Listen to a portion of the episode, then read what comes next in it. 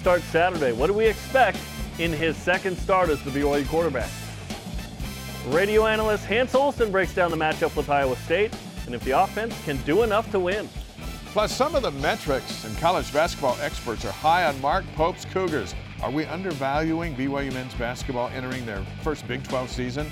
We'll ask BYU radio analyst Mark Durrant preview tomorrow's showdown at the Marriott Center between the Cougars and San Diego State. Minus Jimmer and Kawhi, but still very intriguing. There's some big games, man. No Danny Ainge, Tony Gwynn either. Tony Gwynn played basketball too. Welcome to BYU Sports Nation, presented by the BYU Store, official outfitter of BYU fans everywhere. It is Thursday, November 9th. I'm Jarom Jordan. He is swag enthusiast Dave McCann. We all love the swag, right? Players really like it. You've seen. Shout out to Todd Miller of golf. Yeah, Todd. Hey, I don't have any Todd Miller golf. no to Todd. Uh, we see recruiting just investing deep into swag. Yeah. Kids come to campus and they just they leave head to toe with with stuff. Jamaal Williams, the swag daddy, that's his Twitter daddy, handle. yeah. He loves swag and he got a new box of it. BYU swag. Here he is. You can hear him in this photo. Look, like, look at him. You can, hey!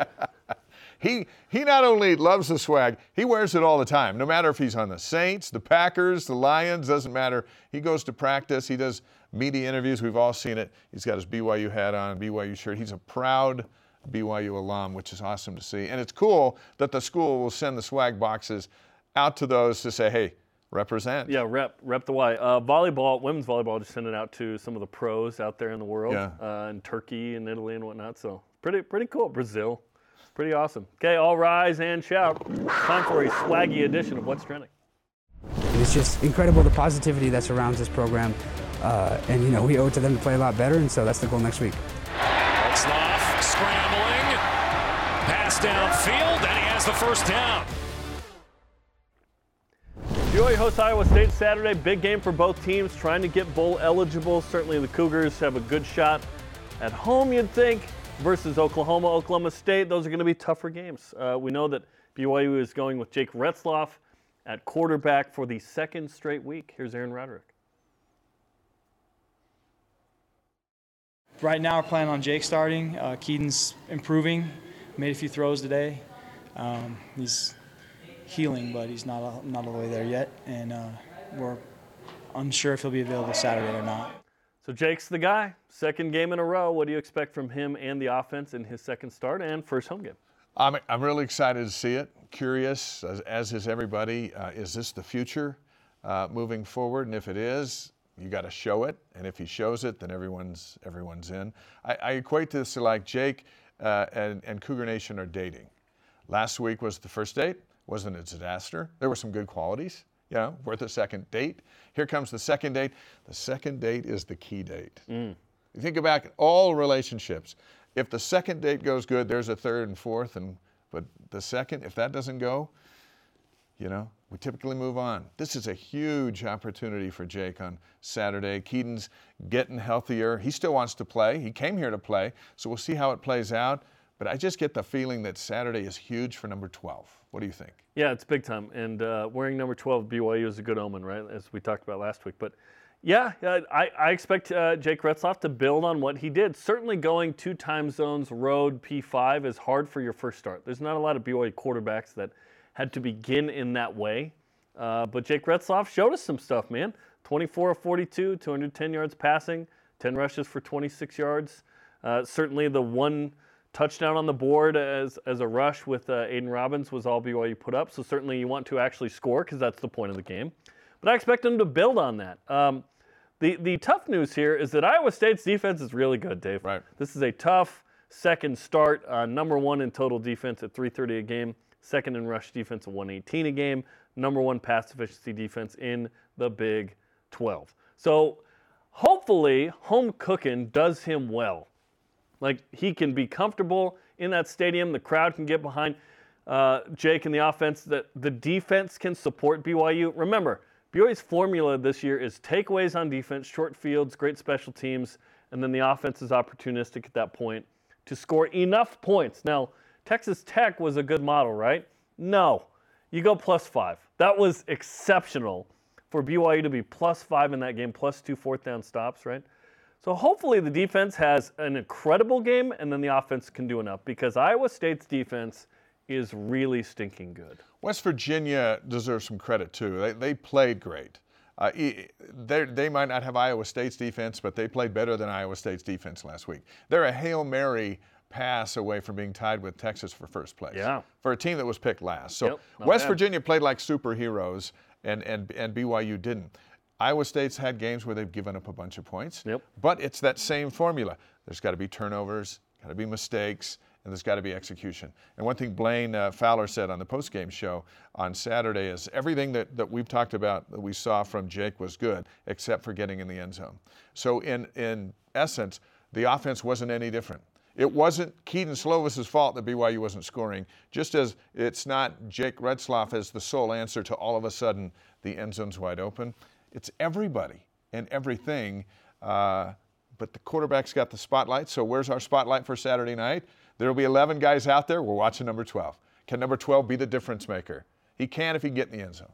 Let me give you some hope too. Uh, okay, so Iowa State's offense is eerily similar to BYU's. Yeah. Like BYU actually has three more touchdowns this year on offense than Iowa State. Weird, right? There's only 0.7 difference in the points per game. And to win a game, Iowa State's got to get to 21 points. They're 5 and 1 when they get to 21, 20 or fewer, 0 and 4. The key is can BYU hold Iowa State to 20 points or fewer? Like if they do that, they're going to be in this game, which is exciting because the BYU defense, not the last two weeks, has shown us, and not the three of the last four, they've shown us at home that they can carry BYU to a position to win. And then the offense will need to score enough. Obviously, three or more touchdowns are needed in this game. If you get into that kind of fight at home, that's when BYU has a chance, and then you get bowl eligible, and then you check that box.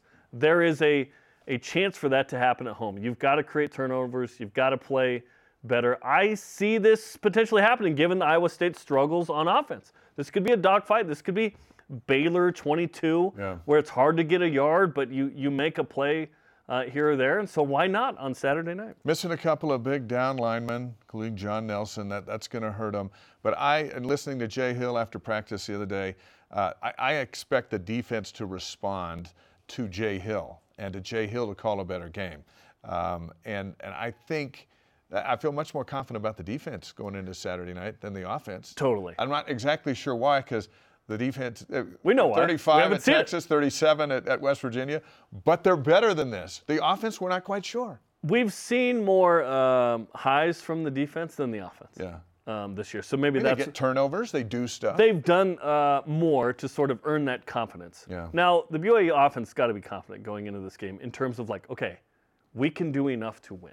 This is a team. BYU's played more complementary football to win this year than in the past couple of years. Um, some years it felt like, hey, we're just going to score a bunch. You know, the, the last couple of years, like the defense wasn't good last year. BYU scores enough at Boise State to win, and uh, you score enough. But this year it's like, okay, the defense has to hold Iowa State sub 21. That's the magic number based on what Iowa State has done. And this offense at home can score three touchdowns. Now, it, it has scored 13 points the last two games. And in the last three road games has scored 11, 6, and 7. This game's at LaVell Edwards Stadium. This game's at night. Like those boxes that BYU loves to check. This game has chocolate cougar tails. Like it's all it's all happening. Get bowl eligible in this game, or it's going to be probably a five and seven year. Like this is a massive opportunity. They protect the ball at home. Those two Big 12 wins at home, no turnovers, while the defense went out and forced seven. That's how you beat Cincinnati. Yep. That's how you beat Texas Tech, no matter who the quarterback is. That's how you'll beat Iowa State on Saturday. Is it a must win? Probably not, because the must win is the last win where you absolutely have to. Right. It's a must eat, though, because these chocolate cougar tails It's are coming eat. back this season. Yeah, I, I'd like to think that BYU can pull off an upset potentially against Oklahoma and Oklahoma State, but I do not want it to come to that because that is going to be hard. Those are two teams, what in the top 15, top 20 right now? Yeah. If they're if they're five and six going into uh, Oklahoma Stillwater, yeah, that, that's a that's a must win. Oklahoma walked out of there with a loss. Like uh, that's a tough place to play right now.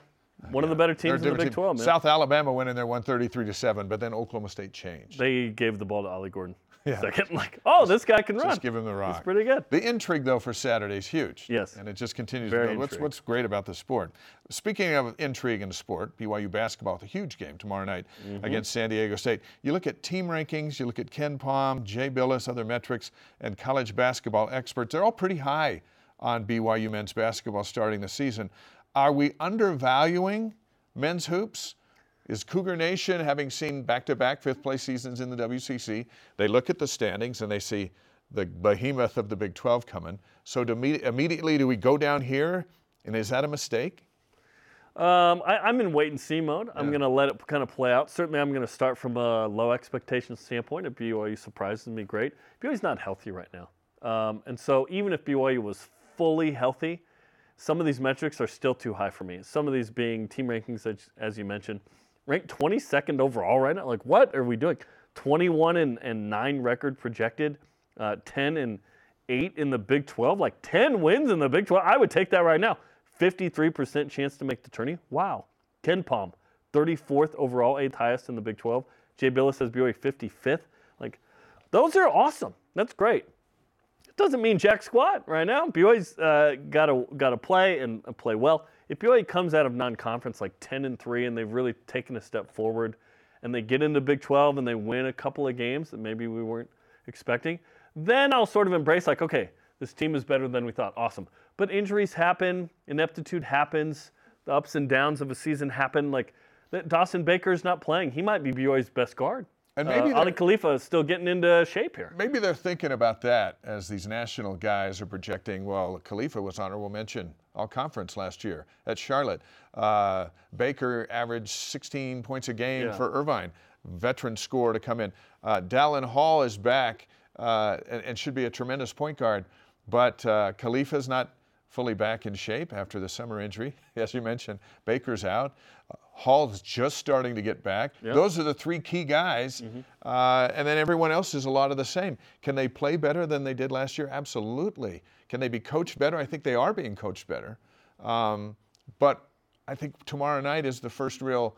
Is it different? Yeah. and, and that puts a lot of pressure on the guys. Tomorrow night's game doesn't settle anything for San Diego State. You know, they get and, and, and for BYU too. Doesn't define the season, but it does give us an idea of okay, we got we got some dogs in the fight. BYU is going to play a bunch of San Diego States this year in the Big 12. Like this is the first of many, many big games. It's at home. It's against a rival. It's against a team you played every year of the Mark Pope era. In fact, his his first uh, home loss was San Diego State, right? But he BYU's two and two the last four years against the Aztecs. It's not like BYU's been overwhelmed. Hey, they were ahead at halftime last year in San Diego. They were up until six minutes left. Aztecs squeak it out by seven, and then go on and play in the national championship game.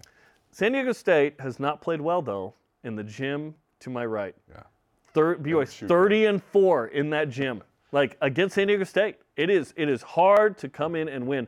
Certainly the Az- Aztecs are a favorite coming in. ESPN BPI has BYU winning this game like 62% chance. I'm like that's another number where I'm like, "Wait, what? They're the ranked team. Yeah. BYU is uh, hard to beat at home, place. but it's a magical place. It is. And I like I like what Mark, Mark Pope's doing, and, and we spent some time with him and his demeanor of uh, he knows what he's up against. This is the greatest coaching challenge of his young career. Yep. But what does he do? Hey guys, I want us to shoot no less than 35 three-pointers a game. Everyone put up the team's like, 43. "Sweet." I saw Holy Tiki put up one the other night. Uh, and Foos. we want to be disruptive on defense, and uh, we want to defend our home court. That's that was his message to the team. That's what he said back at the Big 12 meetings when you were back there in Kansas City. And I like that approach. Guys will loosen up and go, "Yeah, let's go do that," and I- then let's see. I will say this. I think that the collective returners for BYU and that experience of growing old together the last couple of years, that is being undervalued. Like BYU will be a better team than last year. It may not show itself in where they finish in the standings and their overall record because Big 12. But I, I so far in the exhibition and the first game, I like the direction that BYU is headed. But it is so early. Yeah. We cannot value very much properly at this point. There's so many games, but BYU only has to win half of them to get a six seed. Isn't that That's the thing. Six might be a little high on that, but yes, just to make the tourney in any shape or form. Yeah. We, we would take a 14 seed. We wouldn't be that picky. We would take 11 in the play-in. We would not But argue with is, any of that. you win half your Big 12 games, You're probably getting a six.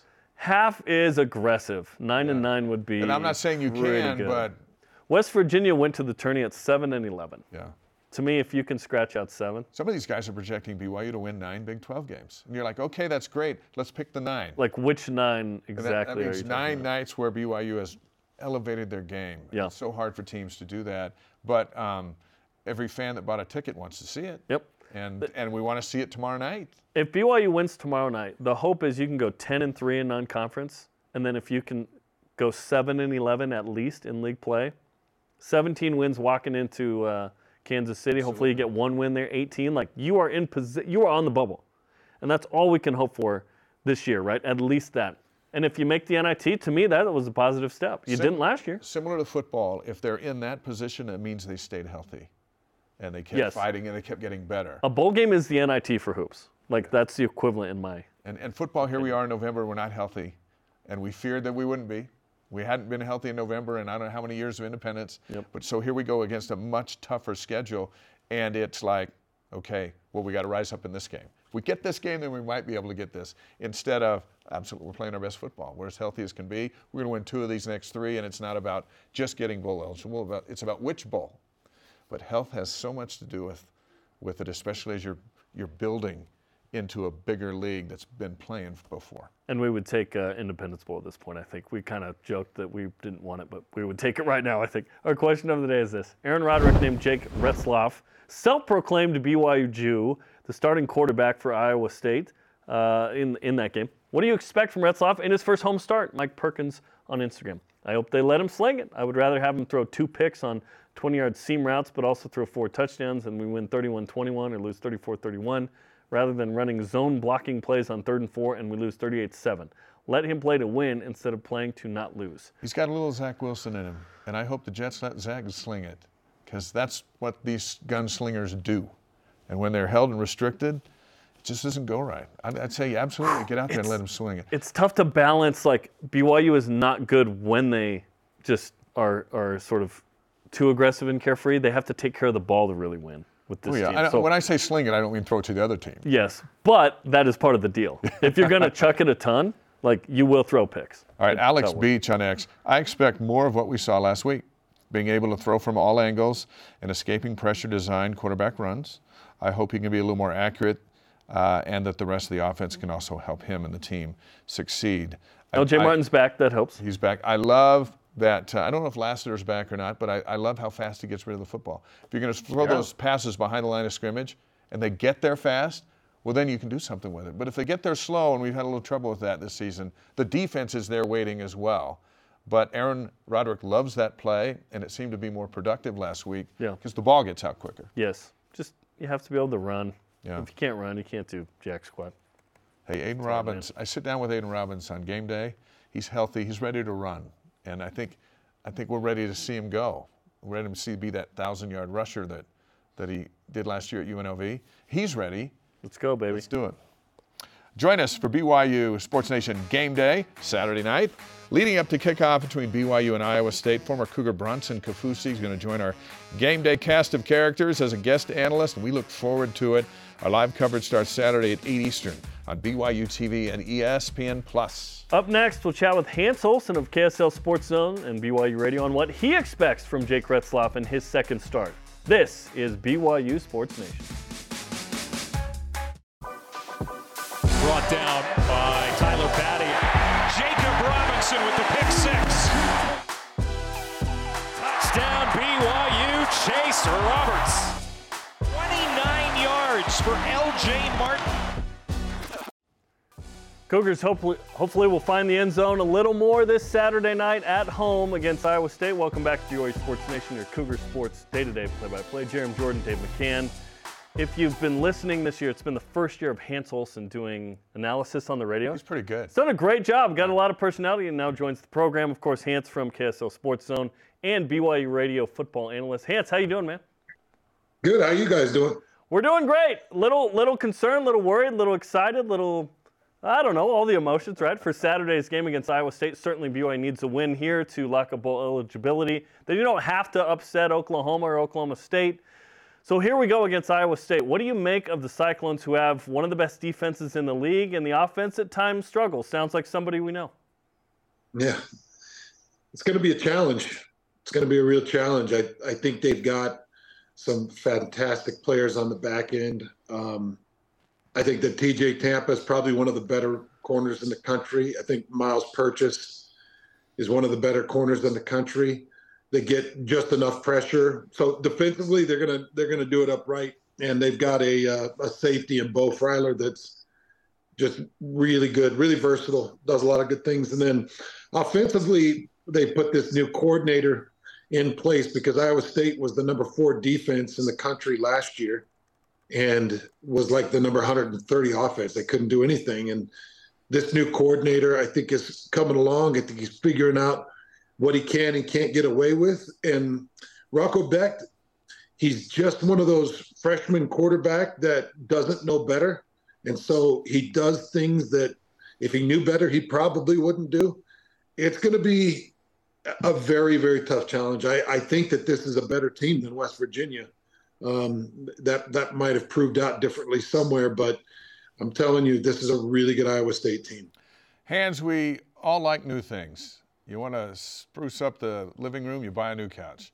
BYU's got a new quarterback. Uh, Jake Retzlaff going to start again uh, for his second uh, Division One start after playing against West Virginia.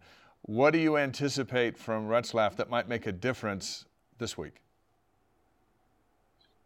Well, I'm hoping that that one game experience kind of settles him in a bit, but I really felt like he was more settled in than a lot of quarterbacks in his situation uh, you know, I would like to see his teammates help him more. And and I know that he missed a pass, but there were a couple of drop passes, blatantly dropped. Chase Roberts dropped one. Keelan Marion dropped one that were right in their hands. So teammates need to really pick things up. Isaac Rex had one in his hands. Now he took a hard hit. That was been a tough catch to come down with, but I'd like to see those guys help him. I'd like to see his offensive line help him secure up some of those blocks, um, secure up that pocket. Retzlaff is interesting. Um, I know that he wants to be a pass first quarterback, and I, I think he does fancy himself as that. But when a rushing opportunity opens up, he takes off, and there's going to be openings against uh, Iowa State that he'll have an opportunity to run. What what I would hope is and, and challenge him is stay and deliver if possible, because I think Iowa State's going to do what West Virginia did, specifically in the second half of that game when they started to get a feel for Retzlaff. They're going to zone him out. They're going to rush three and zone him out, and then when he takes off running, they're going to try to keep him for four yards.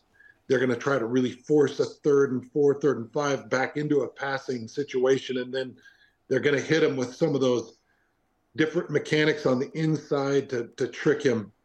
And West Virginia did a really good job. They, they started rushing three and zoning out, and he would rush a little bit. And be, because they're zoned, their faces are towards the quarterback, so they just come up and make that stop. And I'm telling you, it's it, it, it, Retzlaff is good. He just needs to make sure he's distributing when the opportunity is there he's certainly a proven passer, almost 4,600 yards, 44 touchdowns last year at Riverside uh, City College.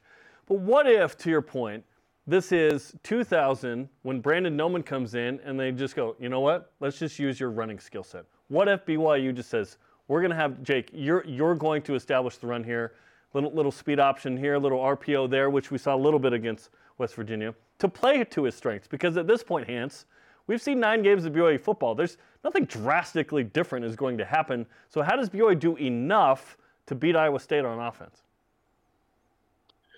Well, I like the concept, um, but with Brandon Doman, it was nice because he had Luke Staley right next to him, and they had a couple of All Americans on the front, and that was just a, a really good blocking front.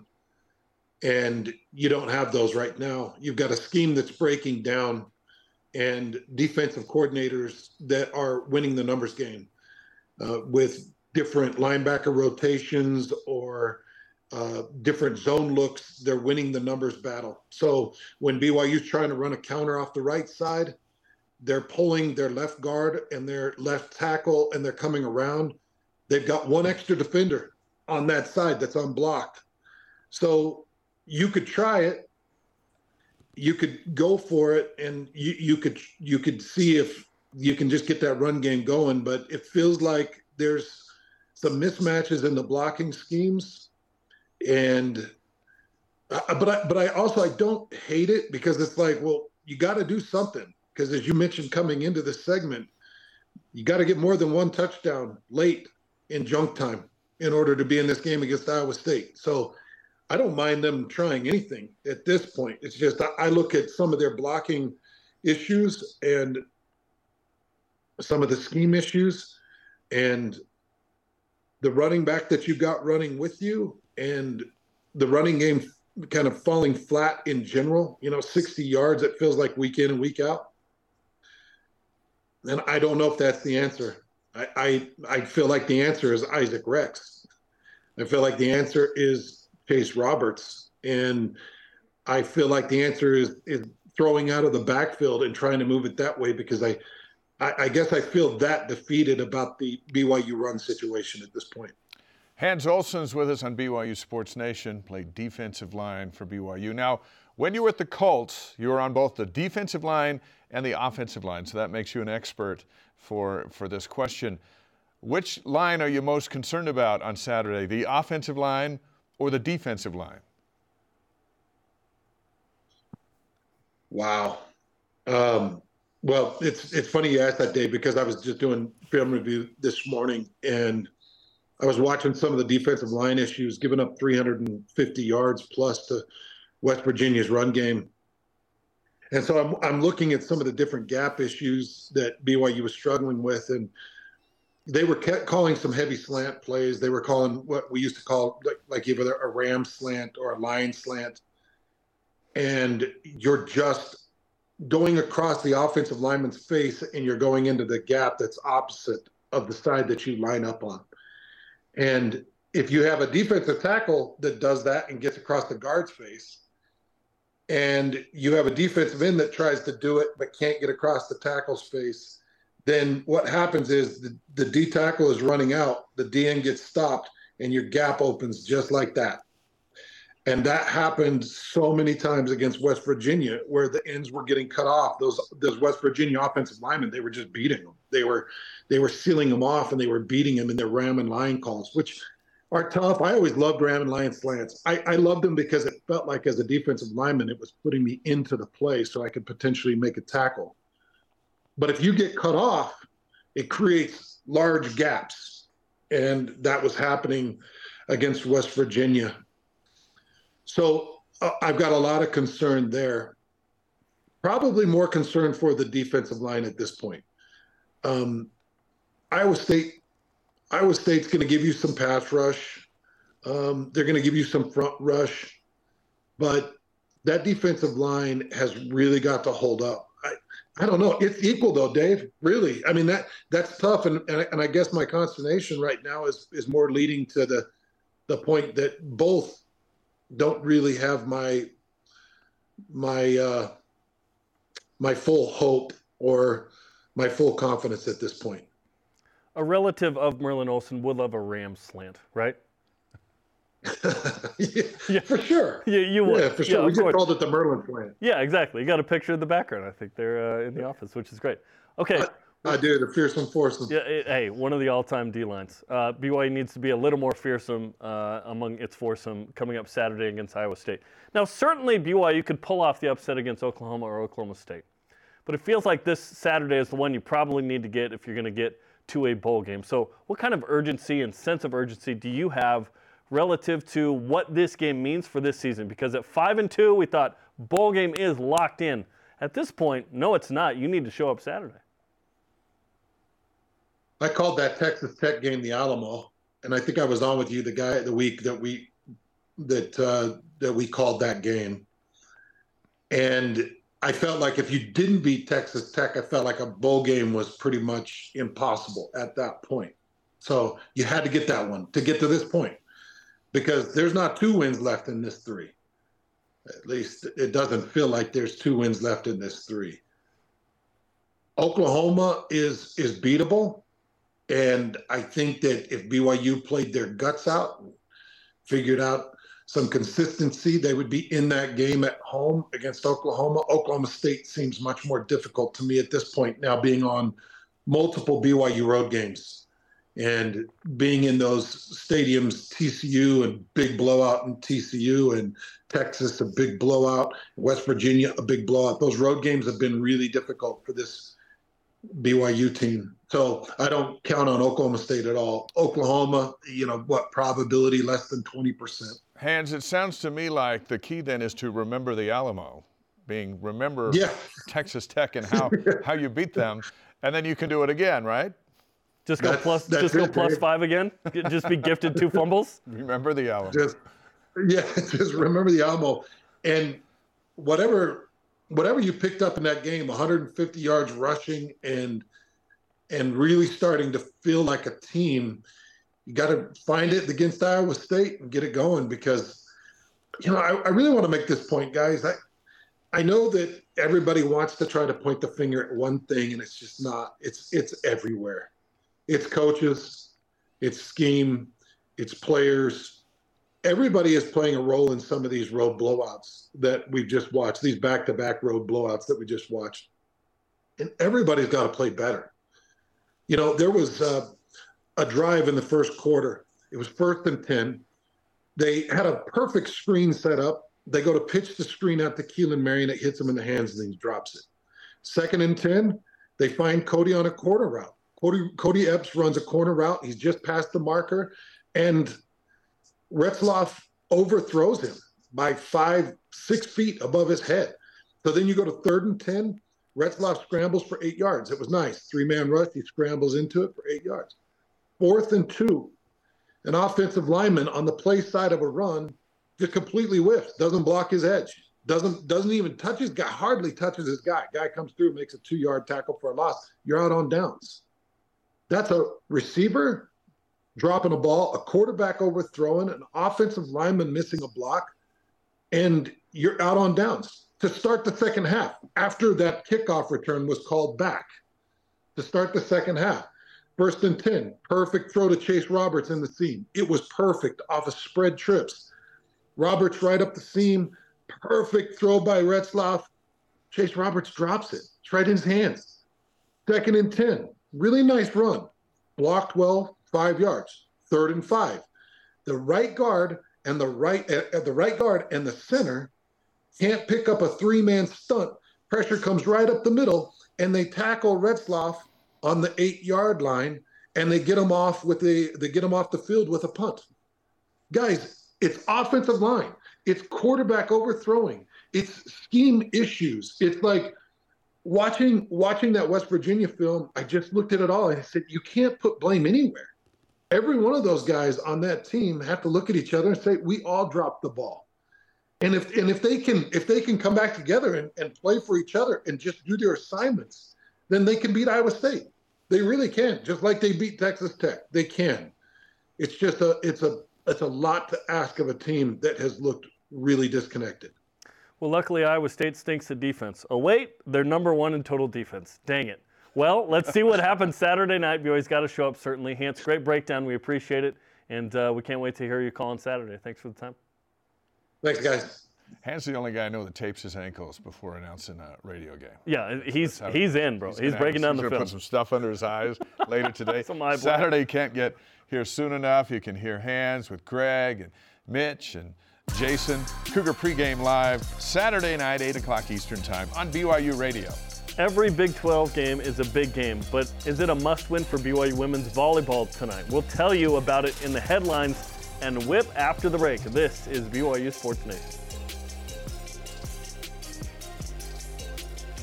BYU Sports Nation is presented by The BYU Store, official outfitter of BYU fans everywhere. Follow BYU Sports Nation on social media for content throughout the day on Facebook, X, Instagram, YouTube, and TikTok. Welcome back to Studio B. I am Jarom. He is Dave. Let's get to today's headlines. Lots to talk about. Aaron Roderick spoke with the media yesterday and announced Jake Retzlaff will make his second consecutive start at quarterback Saturday against Iowa State. Pre-game coverage starts at 8 Eastern on BYU TV and BYU Radio And a short time ago, Reno Mahe announced in the class of 2024 for the Polynesian Football Hall of Fame. We congrats. Congrats to Reno. Not sure if Junior made it in there, just Reno. Number 12, women's volleyball is in Orlando to play UCF today. No butterbeer at Harry Potter World for them. BYU 1 and 4 on the road in the Big 12 this year. UCF one game behind BYU in the standings entering tonight. Watch it at 7 Eastern on Big 12 now on ESPN Plus. It's going to tell a lot about this team Yep. tonight. Women's basketball signed two players, part of their 2024 recruiting class. Delaney Gibb, potential superstar out of Canada, number two guard prospect out of Canada, 78th as among ESPN's top 100 recruits for 2024. Played for the Canadian national under 19 team. I've seen her play. She's great. Amber. Whiting also adding some size and strength with Sarah Bartholomew, 6'3 center from Lone Peak High School here in Utah County. Kaylee Woolston's teammate in high school on a state championship team out of there at Lone Peak. Jen Rockwood in women's soccer announced signing of six players. Presley Freeman from Atlanta, she's a defender. Abby Sign, defender out of uh, Coppell, Texas, she's big time. Emma Hamberlin, forward from Vienna, Virginia. Micah Cromanhook, midfielder from Maple Mountain, just down the street from me. Ella Labra, midfielder from Alta. And Summer Nestman, defender from Clovis, California. Soccer always bringing in a good class. Gordon Eakin in the softball program signed four players. Danica Acosta, an infielder from El Centro, California. Brianna Townsend from Buena Park, California, an infielder. Ilovea Brittingham, catcher, outfielder from uh, California. And uh, Jada Villegas, left-handed pitcher from San Bernardino, California, coming in with a lefty with some heat. Uh, uh, Rise ball, let's go. Bruce Brockbank in men's golf announced signing of Lincoln Markham, Kevin Will, as well as the return of Jackson Moss from his mission. Men's tennis, Zach Warren announcing the signing of Tygan Goldammer and David Duong. And women's tennis competes in the Big 12 Fall Championships. Those begin today in Waco. We wish them the best. Those are many of the signees. We'll get to more of those coming up tomorrow. Right, they got all week, right? They can add We got all week. all week we, long. we got time. We'll get to uh, baseball coming up tomorrow, I think. Those are today's headlines. Let's whip it. Cougar Whip Around is presented by Maersk, your e-commerce logistics shipping partner.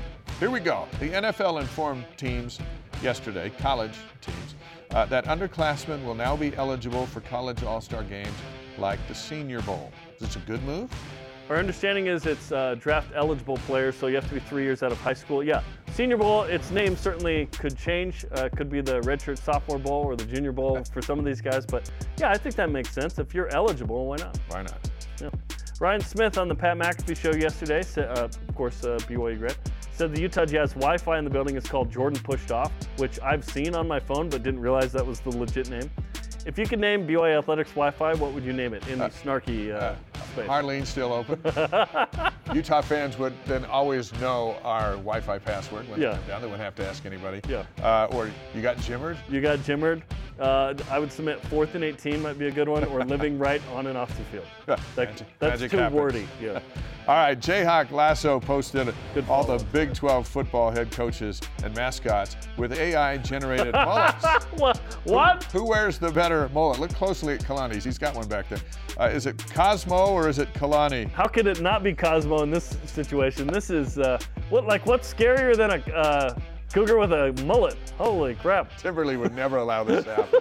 Thank goodness. I, I wish he would do this. That'd be cool. Just poking out the back of the hat. That'd be awesome. yeah. That's, awesome. NCAA women's soccer tournament begins tomorrow night. They're the number one seed. Let's go. Cougars host Utah State, mm. who will look to avenge their only loss to the regular season. Coverage 8 o'clock Eastern on Big 12 Now on ESPN Plus. Multi devices. You got basketball pregame and soccer tomorrow. It is a double header of awesomeness. Let's go, baby. Coming up, BYU Hoops radio analyst Mark Durrant joins us. Does he think BYU men's hoops is being undervalued entering the season? The metrics are saying BYU is pretty good. This is BYU Sports Nation. Sports Nation is presented by Maersk, your e-commerce logistics shipping partner.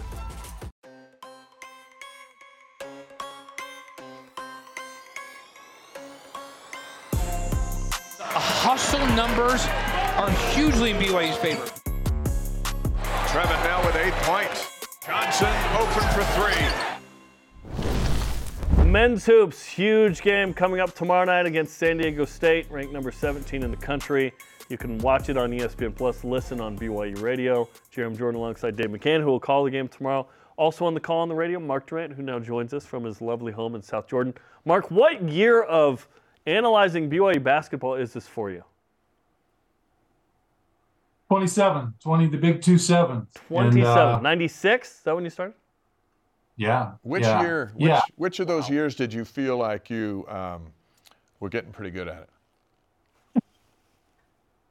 Well, everybody told me I was good right off the bat, but now when I talk to people, they say, "Oh man, you it was pretty rough for a couple years. you, you, were really, but you got better. You got better." So, as with anything, as with my playing days and with broadcasting, the more more years in between the two, they, I get better in my mind. So, uh, to me, you're pretty good. Uh, and we're hoping that BYU is pretty good this year. We have some of the metrics coming out from Jay Bilas saying, "Hey, BYU is 55th." Lunardi last week had BYU fifth out. Uh, KenPom today says uh, 34th for BYU. Um, those are those are pretty flattering. I, I, I, personally am in the wait and see with this team. Certainly banged up to start the year. If they beat San Diego State tomorrow, that'd certainly check a great box. But how are you feeling about this team? Because nationally, some of those metrics tell us maybe they're better than we think.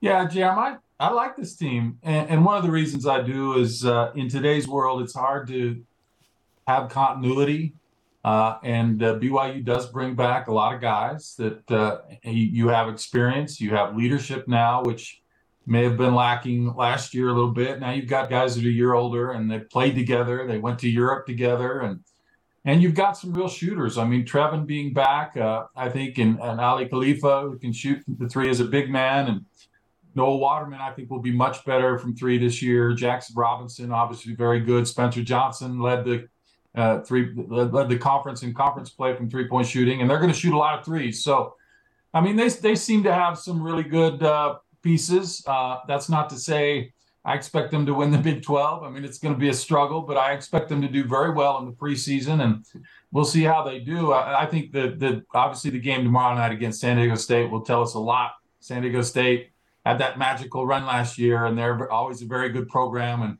so that that'll tell us more than what HCU told us, but they sure look good uh, against uh, HCU. So we'll see. Mark over 100 points in that game in the season opener. They shot 43 three pointers, and Mark Pope told us going into the game and into each game is his, his idea is to get 35 three point shots off, which seems really high, but he's got a team of three point shooters. What stood out to you the most on how they played back on Monday?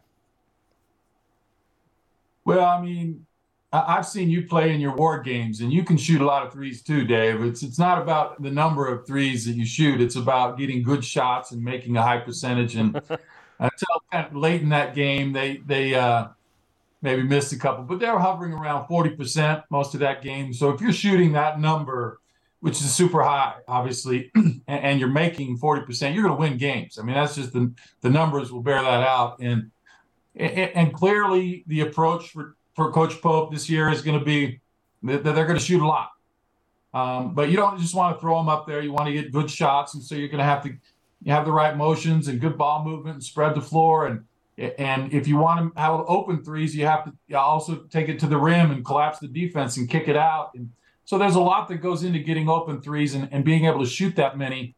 But that clearly is what they're going to try and do this year. And I I think you know, we'll see how it plays out. I think it's a good approach. I mean, if you're going into the Big 12 and you're doing the same offenses and running the same stuff that every other Big 12 team's going to do, and let's say you go into Kansas and you try and do the same things that Kansas does with your players against their players, they will beat you because they have better players.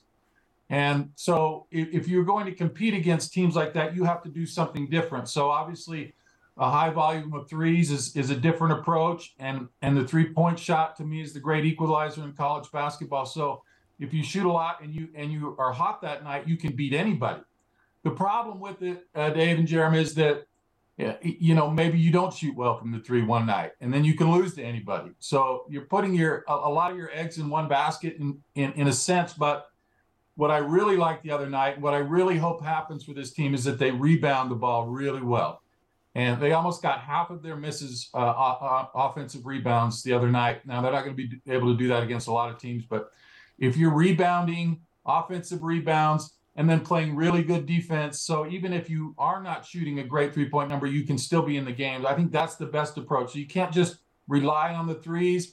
You've got to do other things really well. That's a long winded answer, but you're going to see, but the bottom line is you're going to see a lot of threes from this team this year. I think it, uh, it's borrowing a book, uh, a page out of LaVell Edwards' playbook. Remember back in the in the 70s when I actually Iowa State came here. The last time they were here was his first year, and he said, uh, "I got to do something different. We can't beat these teams lining up. We can't beat Oklahoma lining up man to man. So I've got to I got to throw the football." And, and, so that's how he started his idea. And maybe that's what it is for BYU. Yeah, yeah to, to your point, that's interesting. Shoot some threes. In terms of rebounds, Fullerton matched San Diego State with 42 rebounds each in that game. So It'll be interesting to see what uh, BYU looks like on the glass. ESPN gives BYU a 62% chance to win this game. They say BYU should be the favorite. Certainly, San Diego State struggled in Provo, uh, only four wins and 34 tries. What would a win tomorrow mean for this team moving forward? Well, I think if you can get a win against a team that's a top 20 team and that was, you know, had such a great year last year and has a well-respected program, automatically you're on the map. I mean, that, that, that tells the country yeah, this BYU team is is is for real and is going to have to be reckoned with. And once you get that in your mind uh, nationally, it's hard to kind of erase that from people's minds. So, uh, if you could go and get a big win early like that, then it, it really helps you along uh, for your confidence, but more importantly, uh, how the nation perceives you. And as long as you don't mess up, uh, obviously, then you're in a good spot. So, to have a team like that who's well respected, great coaching uh, on your floor, uh, th- that's a great opportunity. And uh, and BYU, like I said, has experienced. San Diego State lost a couple guys uh, like Bradley. I mean, they had some really good players, and so it's going to be one of their first games on the road uh, in a tough environment. This is, I mean, this is a great opportunity for BYU. We'll see how they perform, but this is a, a, good chance to show the world who they are and that they're they're going to be a team that have, will have to be dealt with. Mark, let's finish with this. Let's go back in time to 2011, uh, and it's BYU and San Diego State at the Marriott Center. The Aztecs are number four. BYU's number nine. Jimmer scores 43. Kawhi Leonard has 21 and 16 rebounds. You were on the call for that game. Has there ever been a more meaningful showdown between BYU and San Diego State than that night? Well, I mean that was that was special. I mean there was some special Jimmer moments. I actually really liked uh, going to San Diego State and getting a win. Uh, that was even more impressive to me. But the, the thing that struck me about those games was you had uh, San Diego State with uh, with Kawhi you mentioned and uh, Billy uh, Billy White and Malcolm Thomas, and they would throw everything they had at Jimmer. They would double team him the second he crossed the half court. They'd throw two or three guys at him and just selling out. We're going to stop Jimmer, and they still couldn't do it. You just he, he just ate them for lunch, and uh, it was so fun to watch him do his stuff. And they had a great great supporting cast with Davies and Hartsock and Emery and Collinsworth. That that was maybe one of the best teams BYU's ever had, and and Jimmer was just unbelievable, as we all know Jimmer is. It was a beautiful night. All the students, uh, you know, uh, wanted to be with Jimmer on the court there. A rush moment. Gonzaga, we had that again a couple years ago. It was awesome. Mark, we appreciate the time. We'll see you tomorrow night. Guys, I love you guys. Thanks for having me on. Dave, Jarom's cool, but man, talking to you, that is special. I, I know you don't mean that. Thank you, Mark. See you tomorrow night. Thanks, Mark. What a game tomorrow night. BYU San Diego State Aztecs ranked number 17. You can watch our pregame coverage starting at 8 Eastern, and uh, that's on BYU TV. Play by play at 9 Eastern on Big 12 Now on ESPN Plus. Marriott Center's going to be rocking. Spencer Johnson's going to be shooting. We'll put a ball on the show coming up after this. This is BYU Sports Nation. BYU Sports Nation is presented by The BYU Store, official outfitter of BYU fans everywhere. Our question of the day is this What do you expect from Jake Retzlaff in his first home start? Our elite voice of the day is presented by PAX Healthcare Elevated Nolan Mickelson on X. I expect him to lead the Vampire Cougs to a victory, which will secure a bowl berth in our first year as a P5. No pressure, Jake. Iowa State's going for a bowl game as well. And they have a tough uh, last two games. What is it? Kansas State and Texas? Yeah. Woo. Okay. Maybe we got the black unis, the chocolate There's a lot of awesome happening tomorrow night. Today's Rise and Chat Up, presented by Mountain America, the official credit union of BYU Athletics. Although signing day, folks, welcome to BYU, brand new Cougs. We look forward to spotlighting you right here on this show. Thanks to today's guests, Hans Olsen and Mark Durrant. Sorry, Dennis ran out of time. Conversation continues 24 7 on all our platforms. For Dave, I'm Jarom. Shout out to Katie Larkin. Go Cougs!